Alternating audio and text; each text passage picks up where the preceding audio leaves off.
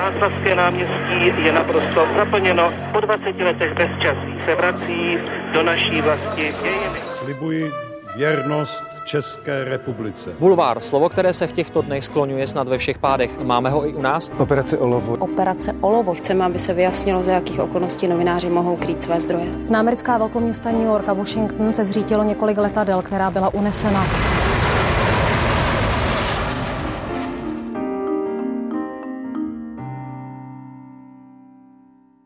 Polovinu novinářské kariéry stála před kamerou, pak ale obraz vyměnila za zvuk a od té doby sedí hlavně za mikrofonem. Její hlas v posledních letech zazníval zejména z éteru Českého rozhlasu, který ale loni vyměnila za jinou mediální značku Seznam zprávy. Tam je spolu s Marí Bastlovou tváří podcastu Ptám se já. Dnes se Veronika Sedláčková ale ptát nebude, bude totiž odpovídat na moje otázky. Krásný den, Veroniko. Dobrý den, Aneto, díky za pozvání. Ano a od mikrofonu zdraví tady z Kavčích hor Aneta Rybová. Tři generace, tři klíčové etapy české novinařiny s těmi, kteří jsou a byli u toho. Speciální podcastová série pořadu Newsroom ČT24. Generace. Vy jste České televizi, tady kde teď sedíme, začínala už jako studentka žurnalistiky, tak jak velká nostalgie to dneska pro vás byla se tady procházet po těch chodbách?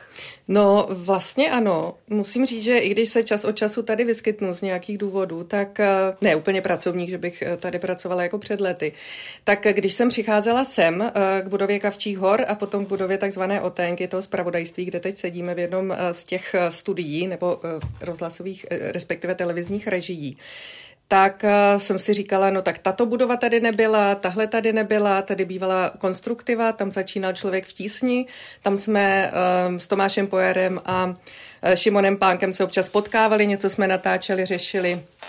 Rohlík, no ten tady vlastně taky nebyl a teď prostě jsem šla takhle tou cestou od autobusové zastávky a trošku nostalgie v tom bylo. A zároveň jsem si říkala, ale pořád jako jsem tu. pořád mě ta práce baví, tak to je zase takové moto nebo nějaký moto do budoucna.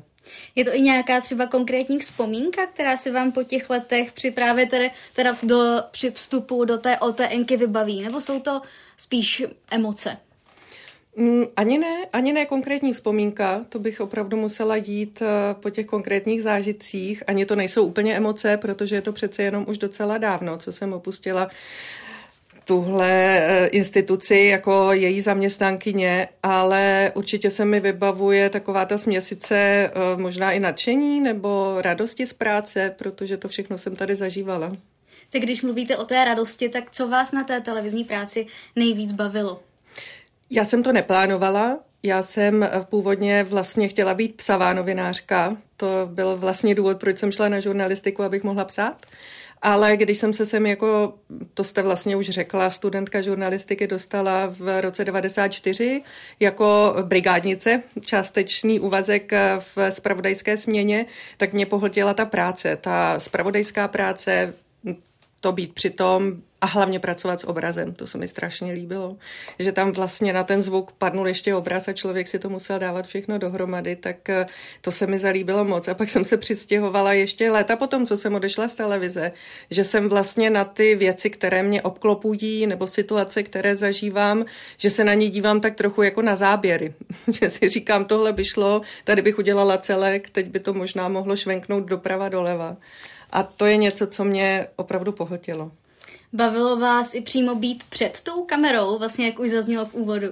Nejdřív vůbec, to je ale pravda, protože můj první šéf byl Ota Černý, tehdejší uh, dlouholetý sportovní redaktor České televize a když jsem já přišla do televize, tak vedl domácí rubriku. Byla to taková svérázná osobnost televizního světa.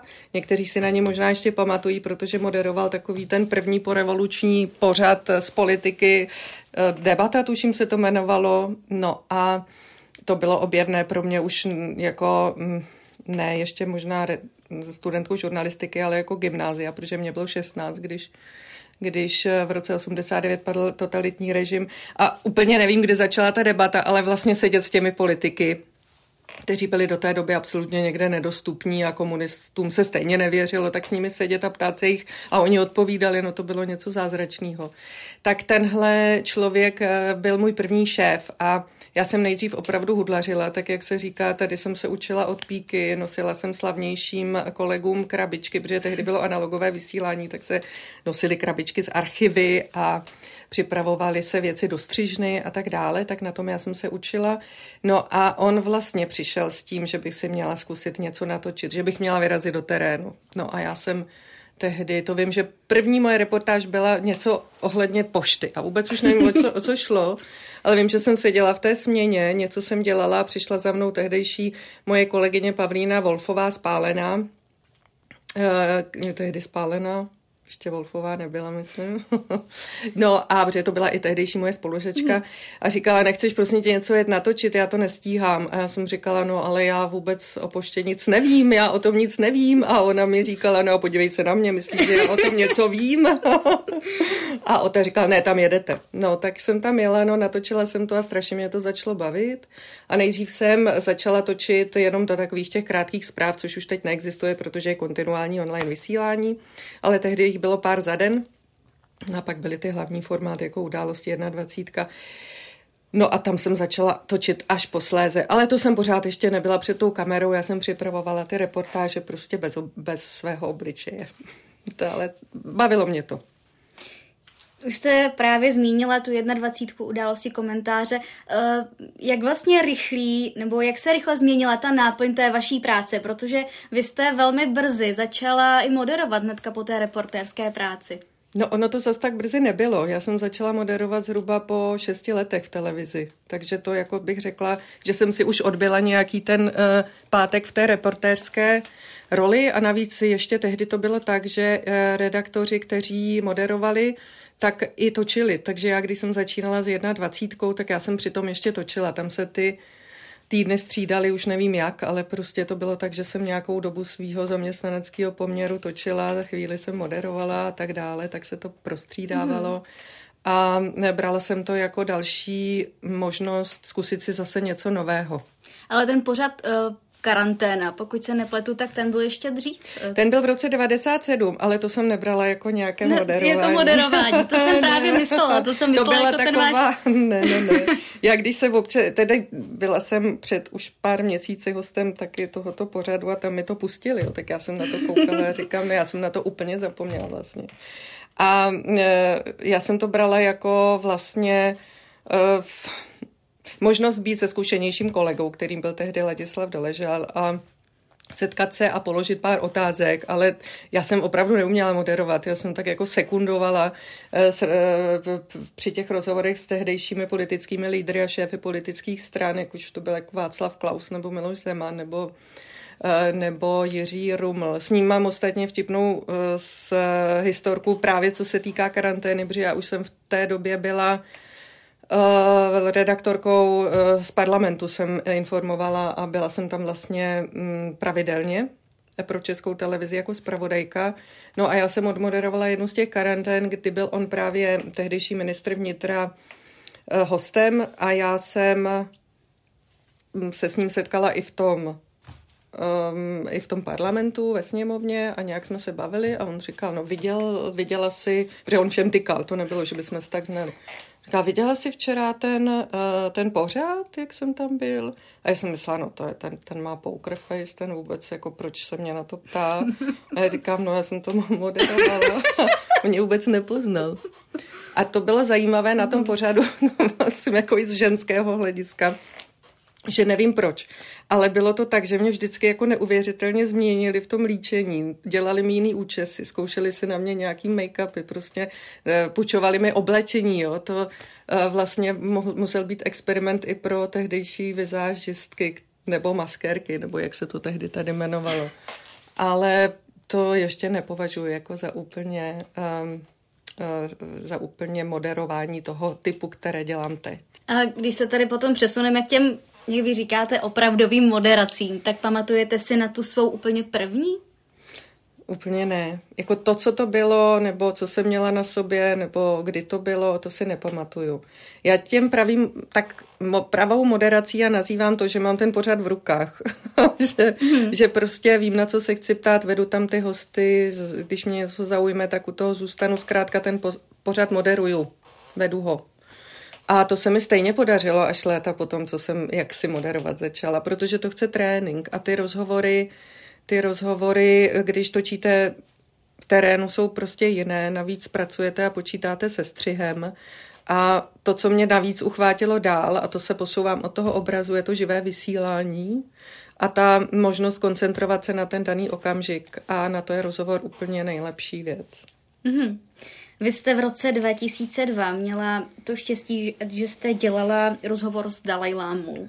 E, pokud je mi známo, tak to pro vás byl netypický zážitek a to z toho důvodu, že e, Dalajláma přijel na rozhovor o 40 minut no, dřív a e, vy jste v té době ještě, pokud jsem se dobře dočetla, seděla v maskérně a on na vás čekal, tak to musel být docela stres, že? Tak je to tak, to je historka, kterou jsem taky dávala občas k lepšímu, protože skutečně je to tak, Dalaj Lama přijel víc než půl hodiny spolu se svým celým doprovodem dřív do České televize, tady ho uvítalo celé vedení zpravodajství tehdejší a já jsem měla jít do maskérny prostě zhruba v tu dobu, kdy on přijel, takže já jsem tam seděla a byla jsem prostě nenalíčená.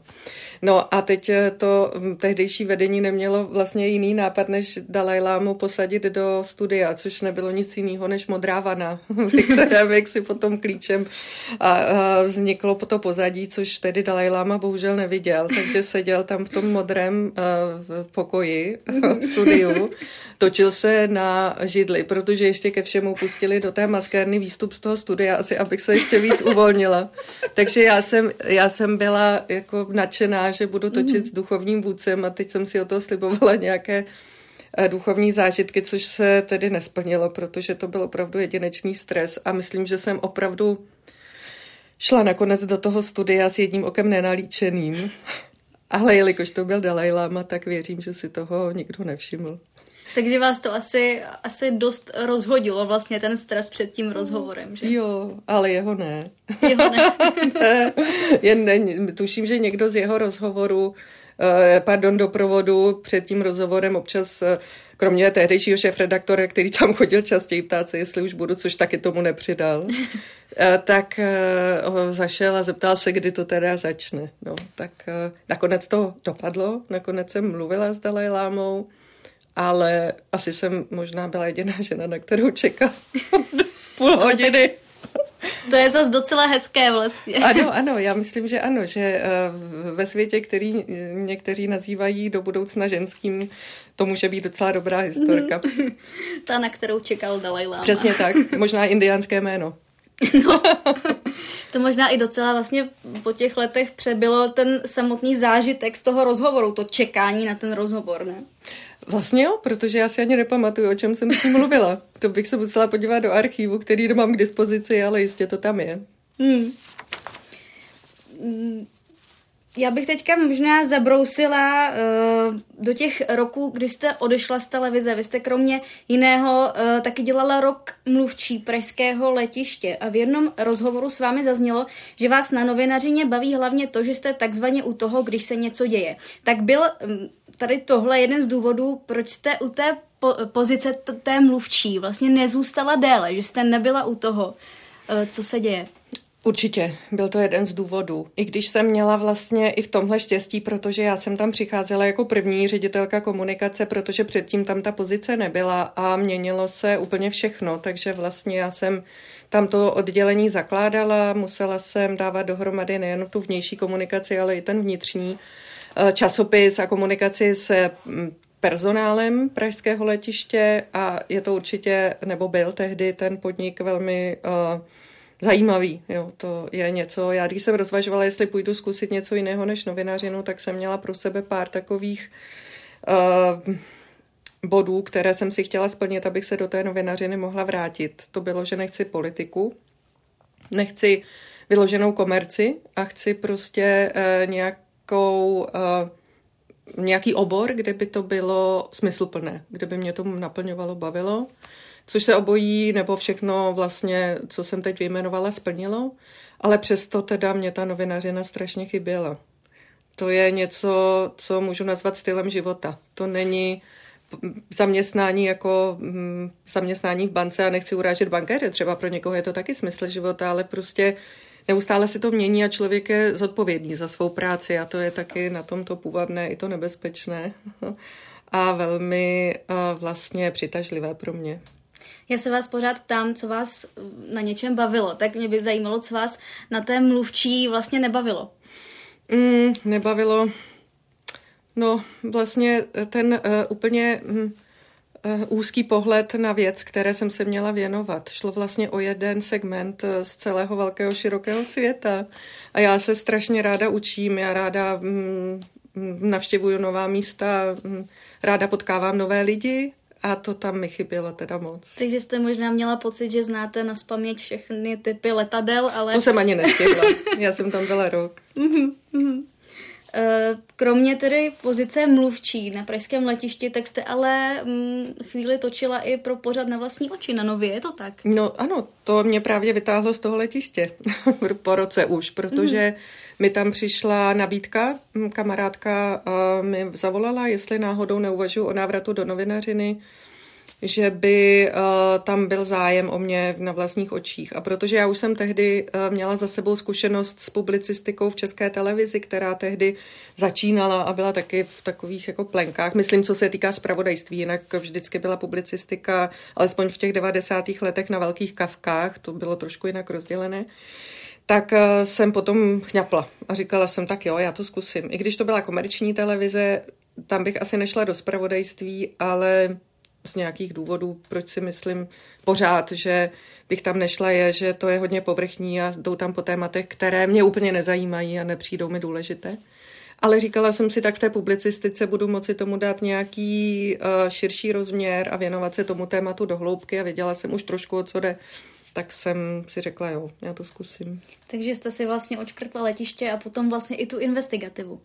Jo, jo, vlastně jo, zkusila jsem si to. A, ale zjistila jsem to samé, že sice novinařina bezva, ale že to není můj šálek kávy. Jako ta investigativní. Tak, tak by ta dlouhodobější práce na tom projektu, že mě opravdu baví mm. ten denní. Ten adrenalin toho, toho denního zpravodajství. Tak, který... i trochu ten tlak, i to živé vysílání, zkrátka toto, co obnáší denní zpravodajství. Mm-hmm. Teď, když se vysílá tady ten podcast, tak je září a právě proto bych se krátce vrátila k jedné události, k 11. září, protože vy jste v té době byla v české televizi. Ano. Byla jste v ten den v práci? Byla, byla. Já si to pamatuju dobře a uh, už jsem to teda pár let uh, nikde nepoustovala, protože jsem si říkala, když prostě každý rok se lidi slítnou a začnou říkat, co ten den dělali, tak už to není úplná zábava. Ale tak teď to tady můžeme zopakovat ještě jednou. No, jo, jo, jo. Byla jsem, byla jsem v práci, byla jsem už tehdy na kavkách a chystala se porada, myslím, že nebyla ještě, protože to bylo nějakých tři čtvrtě na devět.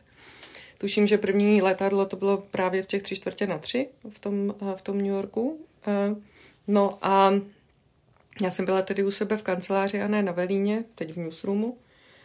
A někdo volá, pojďte, pojďte sem, pojďte se podívat, něco se děje. A seběhli jsme se všichni k těm velkým obrazovkám, které tam pořád v tom newsroomu jsou a které mají výstup z těch největších spravodajských agentur. A tam se právě hm, jsme se dívali na ten obrázek hořícího dvojčete toho jednoho mrakodrapu a říkali jsme si, no to je strašný, tak to nikdo nenavigoval, že by se tohle mohlo stát, to vůbec není možné v New Yorku, taková budova. A najednou jsme viděli, pak ten hysterický hlas komentátora taky slyšeli, Uh, vidíte další, další letadlo letí, letí. No a to už jsem viděla přímém přenosu, že tam to letadlo mm, nabourává i druhé dvojče a proletí a zase prostě ten kouř, tak jak to všichni už známe, ty záběry, a tehdy mě vůbec nedošlo, že to změní ten svět. Vůbec mě nedošlo ani to, že ta dvojčata půjdou tak rychle k zemi a kolik těch mrtvých na místě zůstane. Tohle všechno jsme sledovali opravdu z toho velína, no, v toho newsroomu nebo v tom newsroomu. To možná i pro tehdejší chod redakce zpravodajství České televize nebyla to taková zkouška na to pozdější kontinu, kontinuální vysílání. Přece jen mm. asi to nasazení muselo být obrovské v tu chvíli. Mm. A to si myslím ale, že přišla už dřív. Ta mm. přišla už v roce 97 a to s povodněmi na Severní Moravě.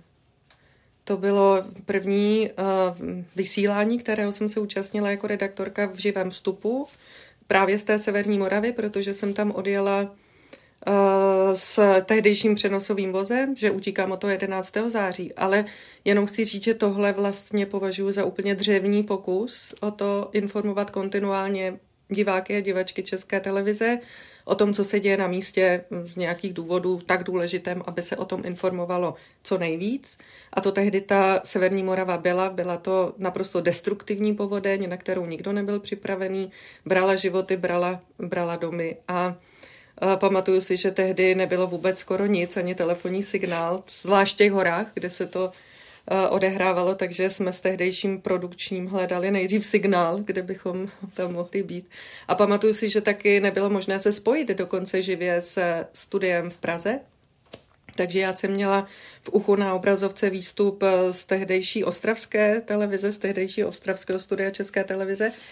A e, jenom na mávnutí toho produkčního jsem začala mluvit a znala jsem předem otázku a doufala jsem, že se nikdo na nic jiného nezeptá. Myslím, že jednou se to stalo, že ten moderátor nebo moderátorka, že mu to nedošlo nebo jí, že to nejde, takže to se nepotkalo, ale jinak jsme to plichtili, jak se dá. Vy jste říkala, že to byl, byla vaše první redaktorská zkušenost s živým vysíláním? Eh, ne, nebyla první, hmm. ale byla, myslím, první pro českou televizi v tom směru, že jsme přinášeli eh, zprávy v živých vstupech opravdu eh, z míst té povodně. To jsem nebyla jenom já, byli to samozřejmě hmm. i krajští redaktoři a redaktorky. A snažili jsme se kontinuálně informovat o tom, co se děje, jak se vyvíjí situace, co vidíme, co zažíváme to bylo vlastně poprvé, kdy jsem byla něčeho takového součástí, mm. myslím poprvé i pro českou televizi. Já už jsem dělala předtím živé vstupy, dělala jsem je hlavně z parlamentu a tam jsem měla taky hlavně nedávno předtím, eh, než jsem odjela na tu Moravu, jako příšerný bourák. Měla jsem úplně hrozné okno a myslím, že ho nikdy takový nikdo neměl. to si možná myslíte jenom ne, ne, nemyslím, nemyslím, protože to bylo tak hrozný, že mi po letech řekli, že o tom uvažovali do Silvestra, ale že se jim mě zželelo. A najdu to ještě někde, že Určitě, bych si to pustila. Jo. jo, je to rok 97, no, nějaký léto. Ale tak uh, ono, rozhovory v parlamentu a potom být vlastně pro i začínající redaktorku takhle v krizové situaci, tak to je úplně něco jiného, to je i trošku takový křest ohněm, bych řekla. Určitě. A já si myslím, že tehdy zase můžu děkovat jenom Ondr, uh, Otovi Černému, který mě dal tu důvěru, protože potom, uh, co jsem měla to okno neuvěřitelné z parlamentu do událostí, kdy jsem vůbec už neříkala nic, jenom jsem se smála a odbourala jsem tehdejšího skoro moderátora událostí Jiřího Nečka, takže na mě taky jenom tak díval a nikdo moc nemluvil. tak jsem měla zákaz vystupovat do událostí, jo, nějaký dočasný od tehdejšího šéf-redaktora mm, Jiřího Studenovského. Ale Ota si prosadil, že já pojedu, a to nebylo o moc delší dobu potom, právě na tu Moravu. A myslím, že v tom mi hrozně pomohl, protože já jsem to, jako když spadnete z koně, tak musíte zase naskočit. Tak to jsem já udělala a od té doby se to zlomilo a pak už jsem s živým vysíláním byla vždycky jako Nás to znovu oka. nakoplo. Ještě no. mě teda zajímá, eh, znala jste tehdy příčinu toho okna?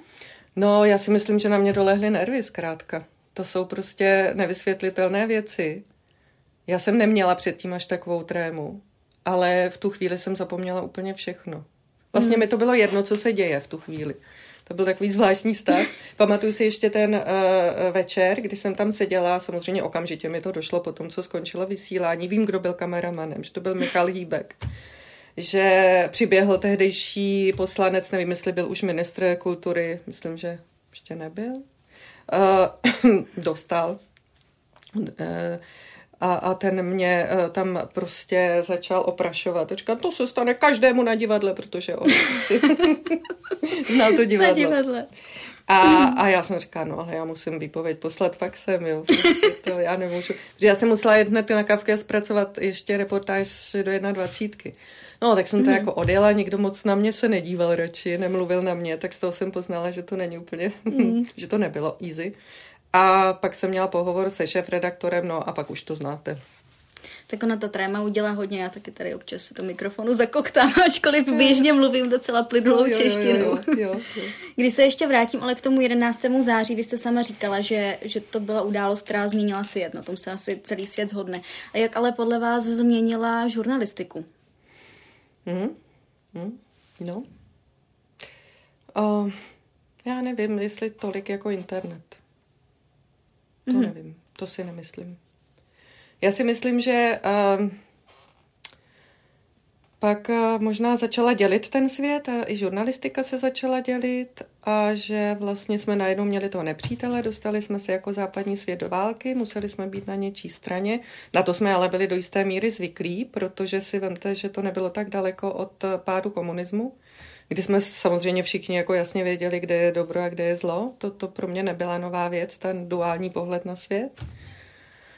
Ale já si myslím, že prostě daleko víc to změnil internet, sociální sítě, online vysílání, možnost vytvořit si web, který vypadá jako spravodajský, i když moc spravodajství nenese a už vůbec neověřených zpráv, že každý, kdo má mobilní telefon, může vyfotit věc, dát ji rychle na sociální sítě či na nějakou svoji platformu. Mm, co bude s reportéry, kteří fotí, fotoreportéry, jo? To, to všechno jsou věci, které podle mě daleko víc změnily ten svět. Nevím, jestli jste se chtěla zeptat třeba na nějaké jako osobní nastavení, které se pak změnilo po tak, tom 11. Uh, září. Možná, nevím. možná konkrétně třeba i u vás, jako. Mm-hmm. Já jsem to nevnímala zase v tomhle jako takovou změnu. Já si, jak jsem řekla, tak já jsem vlastně dlouho nedokázala si představit, do jaké míry ta událost mm-hmm. změní svět. Že to opravdu povede k něčemu, co vlastně žijeme dosud že se Blízký východ úplně pohnul, že tam neplatí hranice, které my uznáváme jako Evropa a západní svět, že prostě musíme hledat pro mm, globus nějaké nové parametry, abychom ho dokázali popsat, abychom ho dokázali vylíčit. Zažíváme mnoho krizí, zažíváme klimatickou krizi, no. A ne za všechno může 11. září, ale myslím, že tam začalo mnoho věcí, které žijeme teď. Mm-hmm. Já teď možná zabrousím trošku do, do osobnější roviny a to právě i v souvislosti třeba s 11. zářím. O vás se ví, že jste křesťanka, že je pro vás eh, víra v Boha jaksi důležitou životní hodnotou. Tak změnili nebo formovali nějak právě tady tu vaši víru, tyto tragické události, ať už je to 11. září nebo třeba teď válka na Ukrajině? Mm-hmm. Mm-mm, ne, jako je takhle. Moje víra, uh, já jsem, já jsem se svým vnitřním uh, nastavením konfrontovaná denně. se nemůžu před sebou utéct. A snažím se eh, o to, a to si myslím, že není výsadou jenom křesťanů, ale já zkrátka jsem tak vychovaná, snažím se denně si v sobě trochu uklidit a hlavně ráno eh, si sednout a podívat se na ten den a tak jako poděkovat za to, že jsem vůbec ještě tady a mám ty možnosti, co mám.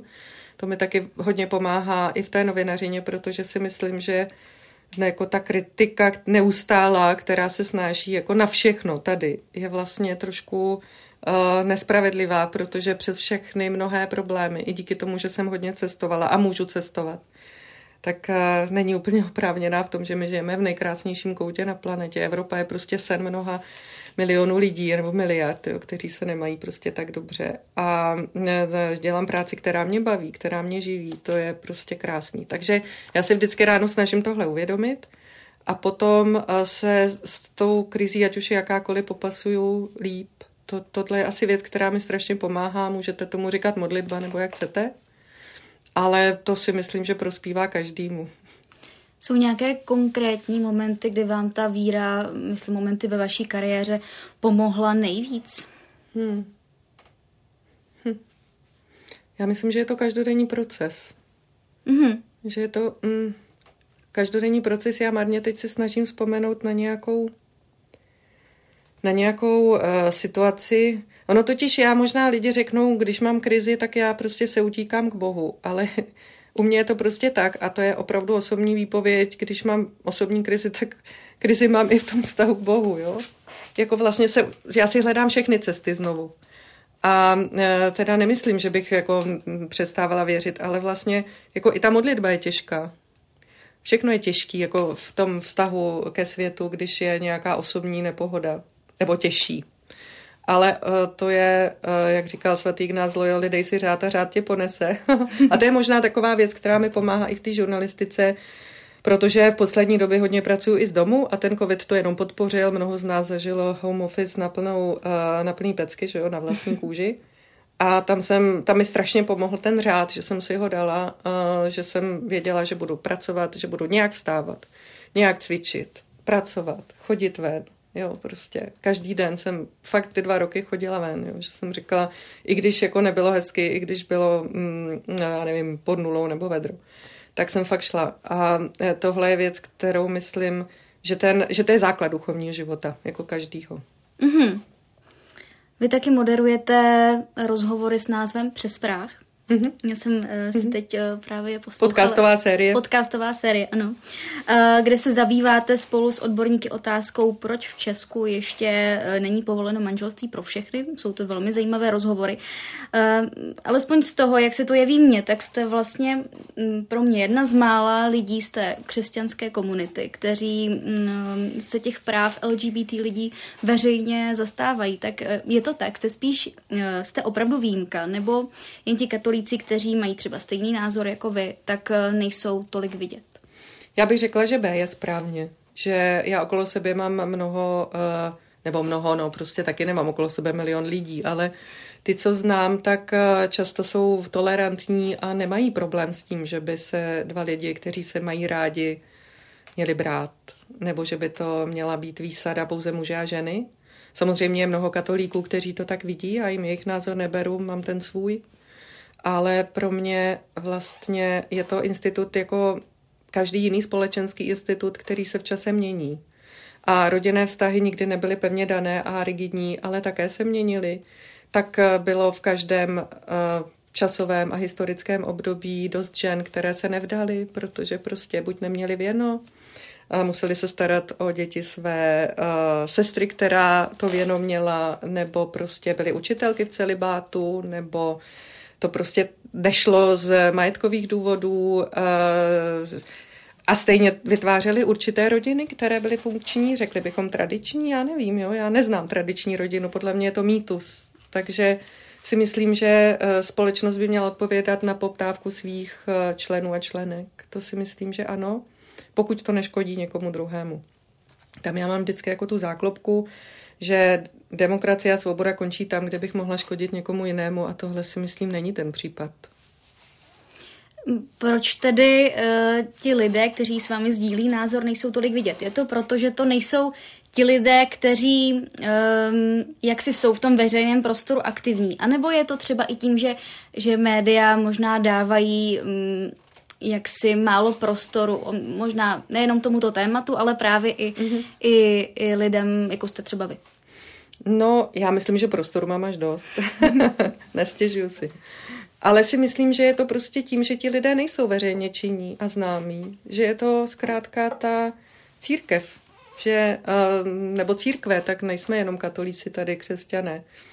Prostě eh, jsou to lidé, kteří žijí své životy, které by se mohly nazvat běžnými nebo obyčejnými, ale jsou významní tím, že působí na svoje okolí, ale nemají potřebu ani možnost eh, vyjadřovat se k tomu veřejně. To si myslím, že je ten hlavní důvod. A možná někdy ten obraz světa, jak ho prezentujeme my v médiích, je opravdu jenom velmi úzký obrázek toho, co se skutečně děje. A někdy mám trochu obavu, aby jsme nebyli příliš sebezřední, zahledění do sebe, nebo prostě mm, zaměření na velmi úzkou část společnosti, která vlastně nedává dohromady celou realitu, že ta diverzita by měla být větší, že ta mm-hmm. editoriální politika by měla být odvážnější, že i diverzita ve vedení médií by měla být větší, že by se to, nebo společnosti.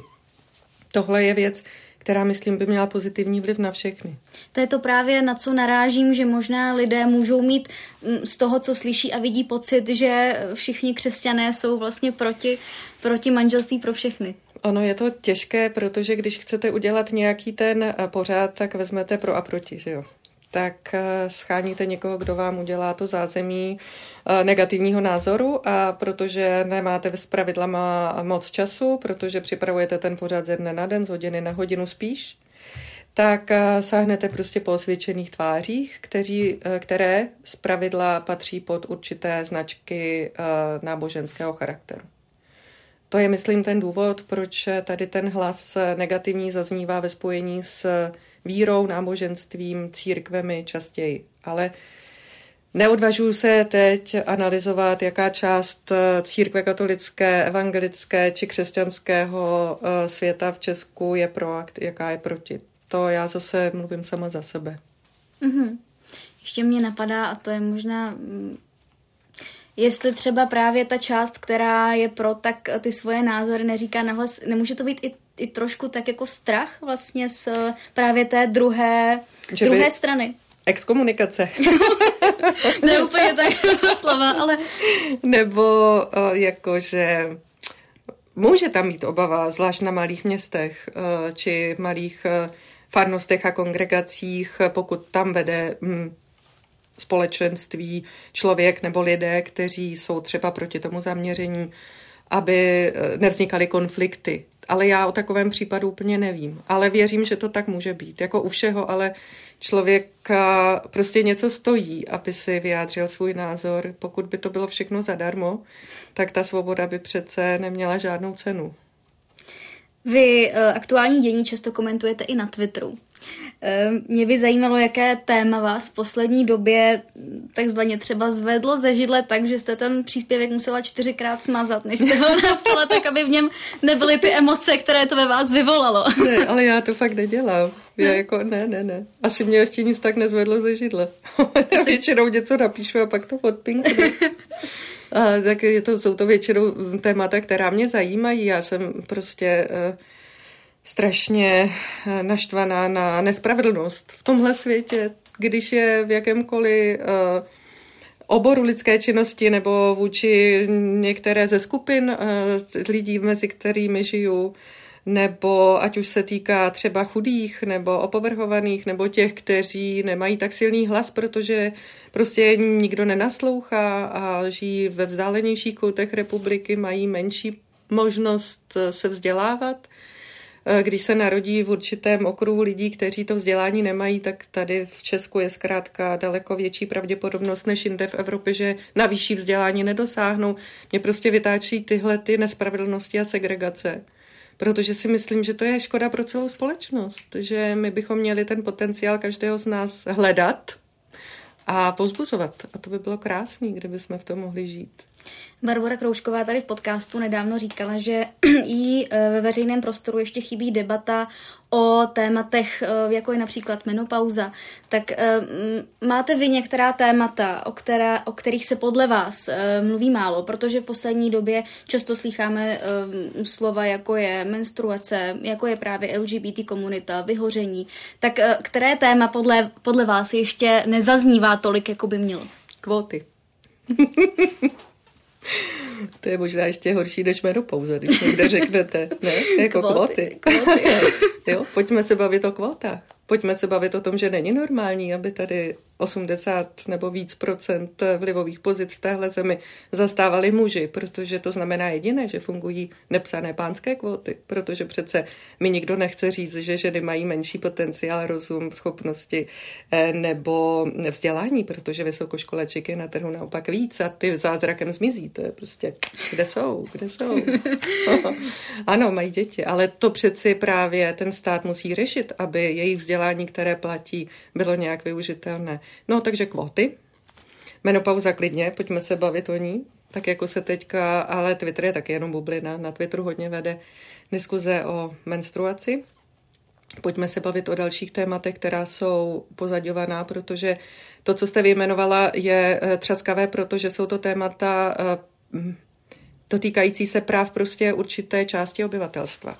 Ať už jsou to menšiny jako LGBTQ+, a nebo ať už jsou to mm, mm, většiny či uh, polovina společnosti s právama menšiny, což jsou ženy, tak pojďme, pojďme se podívat na to, proč tato témata jsou tak třeskavá. Je skvělé o nich vést rozhovory a protože to posunuje celou společnost. A dokud budeme schopni o tom mluvit, i když eh, akceptujeme jiný názor, protože samozřejmě já vím, že nemám patent na pravdu, ale skvělý jako mluvit o tom s někým, kdo je ochoten vyslechnout můj názor, já zase jeho a a mně se tolikrát stalo, že ten člověk, se kterým jsem nesouhlasila předem, mi dal zase takový pohled na věc, eh, s kterým jsem vůbec nepočítala, protože jsem ho neznala, prostě nemohla jsem ho mít.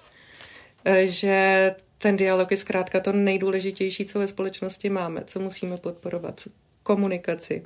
A proto je taky důležitá diverzita, protože když bude sedět v jednom vedení jedna instituce prostě pět mužů podobného věku, nebo uh, tři muži, dejme tomu dvě ženy, nebo dva muži stejného věku, mladší muž, dvě ženy, prostě tak to bude namíchaný nějak, tak najednou přijdou a budou mít pohledy na svět úplně jiné a budou na všechny ty mm, problémy mít různé třeba recepty. Jo? To je strašně hezký. To je, to je nejdůležitější, co potřebujeme. Já jako žena doufám, že se ty kvóty změní časem. Ano. No, tak my to tady trošku vyvažujeme. Teď. No, to je pravda. Eh, pojďme se ještě vrátit, mě zajímá, jak jste se potom vlastně z, té, z těch všech televizí a, a mluvčí, pozice mluvčí dostala do toho rozhlasu. To bylo taky tak, já jsem vlastně ještě měla jednu zastávku mezi uh, tím uh, týmem na vlastní oči a rozhlasem. A to byla tehdejší televize, soukromá televize Z1, kde jsem byla zase rok. To byl takový tříletý, uh, tříletý můj exkurs po roce vždycky jako někam. Tam jsem zase moderovala spravodajský proud. No a pak jsem dostala nabídku od tehdejší šéfové zpravodajství Českého rozhlasu, jestli bych chtěla moderovat eh, tamní publicistický pořad. A já vlastně jsem si říkala, proč ne? Zase veřejnoprávní médium, zase zpátky do ne úplně stejně, ale trochu podobné řeky.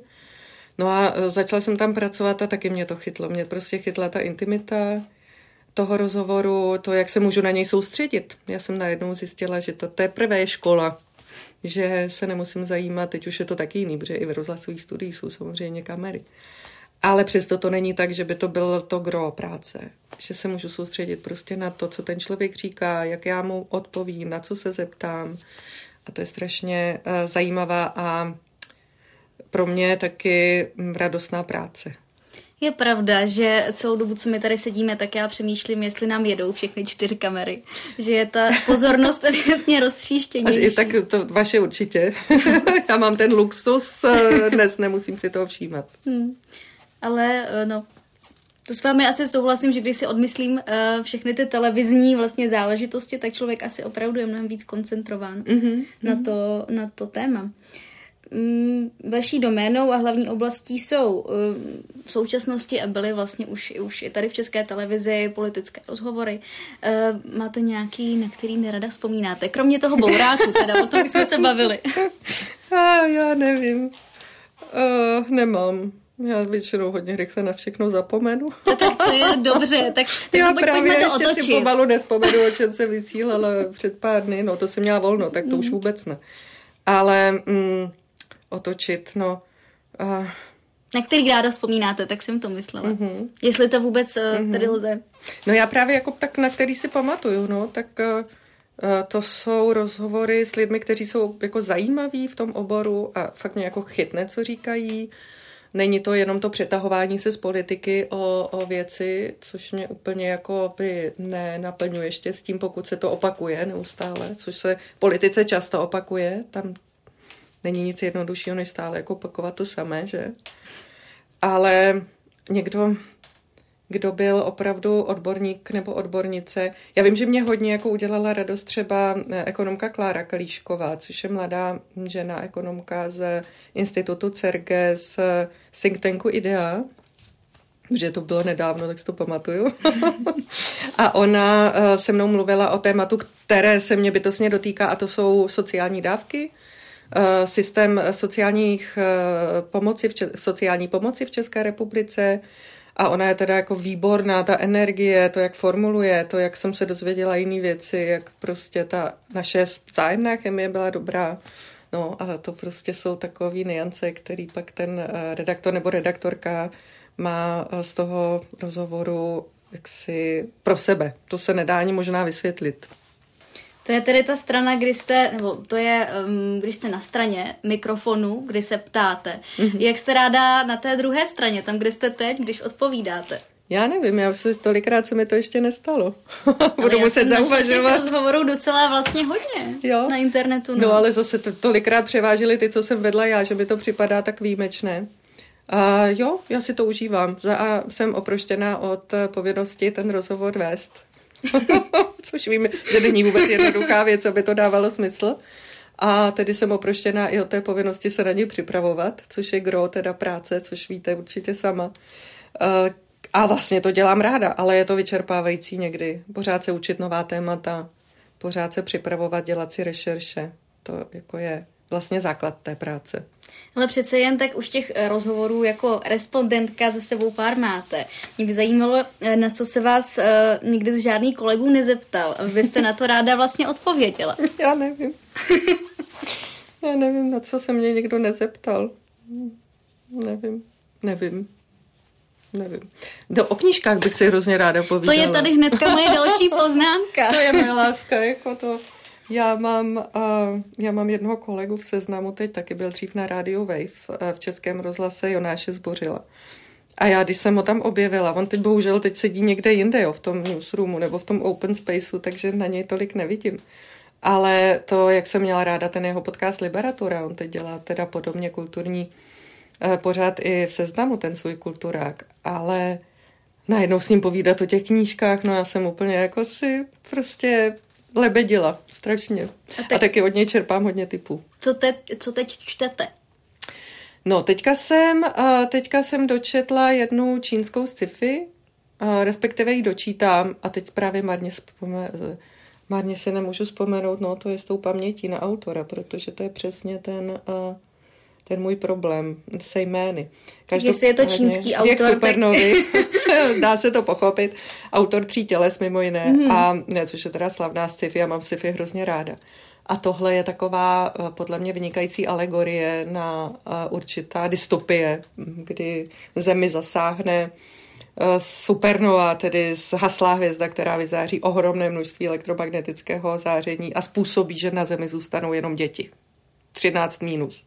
No a tady se začíná odehrávat ten celý děj té knihy mm-hmm. a to je prostě, a to mě bavilo. To se jde vlastně jakoby od nuly, celý ten... No, nebo... ono to jde vlastně od těch 13 let mm-hmm. a teď jde o to, jako jak uchopit eh, ten svět, protože eh, i když dospělí, kteří předávali tu vládu dětem, protože věděli, že jako za chvíli odejdou, všichni teda umřou, tak eh, se snažili jim předat to, co znali, ale není tak jednoduché předat vedení světa dětem, protože mají úplně jiný svět, úplně jiný pohled na svět a jsme zase u té diverzity. A to mě vlastně připomnělo trošku i, i Karla Čapka v něčem, jako tu alegorii toho davu, kdy vlastně se ztrácí individualita protože tady je DAV virtuální, oni se vlastně scházejí na virtuálních platformách, nechci zase tím příliš plevelit pořád. Ale uh, to mě zaujalo i vzhledem k tomu, jakou dobu žijeme teď, že vlastně většina lidí je jako děti že málo kdo, pokud je jakoby v rámci nějaké davové psychozy, je ochoten a schopen uchovat si svůj vlastní názor. A že potom daleko snadněji převáží nějaký autoritativní nebo autoritářský vůdce, populistický politik, který dá jednoduchá řešení. Pojďme si hrát. Jestli budeme mít co jíst, to vyřešíme později, až nebude. Já jsem se o vás taky dočetla, nebo teď možná doslechla, nevím, jestli to byl psaný nebo mluvený rozhovor, že jste chtěla být spisovatelkou, tak mm-hmm. co, byste, co byste ráda napsala?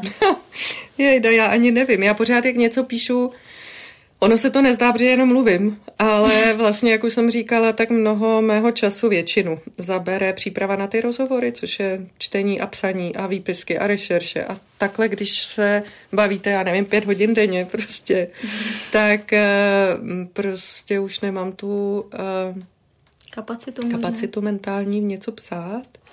Ale často mě to láká spíš k vyjádření svých pocitů, než k nějaké velké novele, románu. Já mám hrozně ráda poezii, ke které nemám bohužel tolik času se teď vracet, ale to je něco, co mě dokáže dostat do jiného světa a myslím, že poezie je pravdivá, když je dobrá, že, že literatura, když je dobrá, je pravdivá, protože zachycuje zkrátka jenom jediný pohled na svět, takový autentický pohled na svět. Tak třeba nás od vás v budoucnosti čeká ještě nějaká kniha. Bůh ví. Když sama moderujete podcast, tak eh, asi i posloucháte podcasty, které máte ráda. Uh, poslouchám, ale já teda poslouchám, uh, já poslouchám hrozně ráda um, jako v angličtině. Já poslouchám BBC, Hard Talk hlavně, když mm. už mhm. teda. A nebo poslouchám třeba uh, jakoby limitované podcasty, ale zase zahraniční provenience. Za a kvůli tomu, abych trošku jako zlepšila svou angličtinu, protože já ji nemám čas používat ani možnost.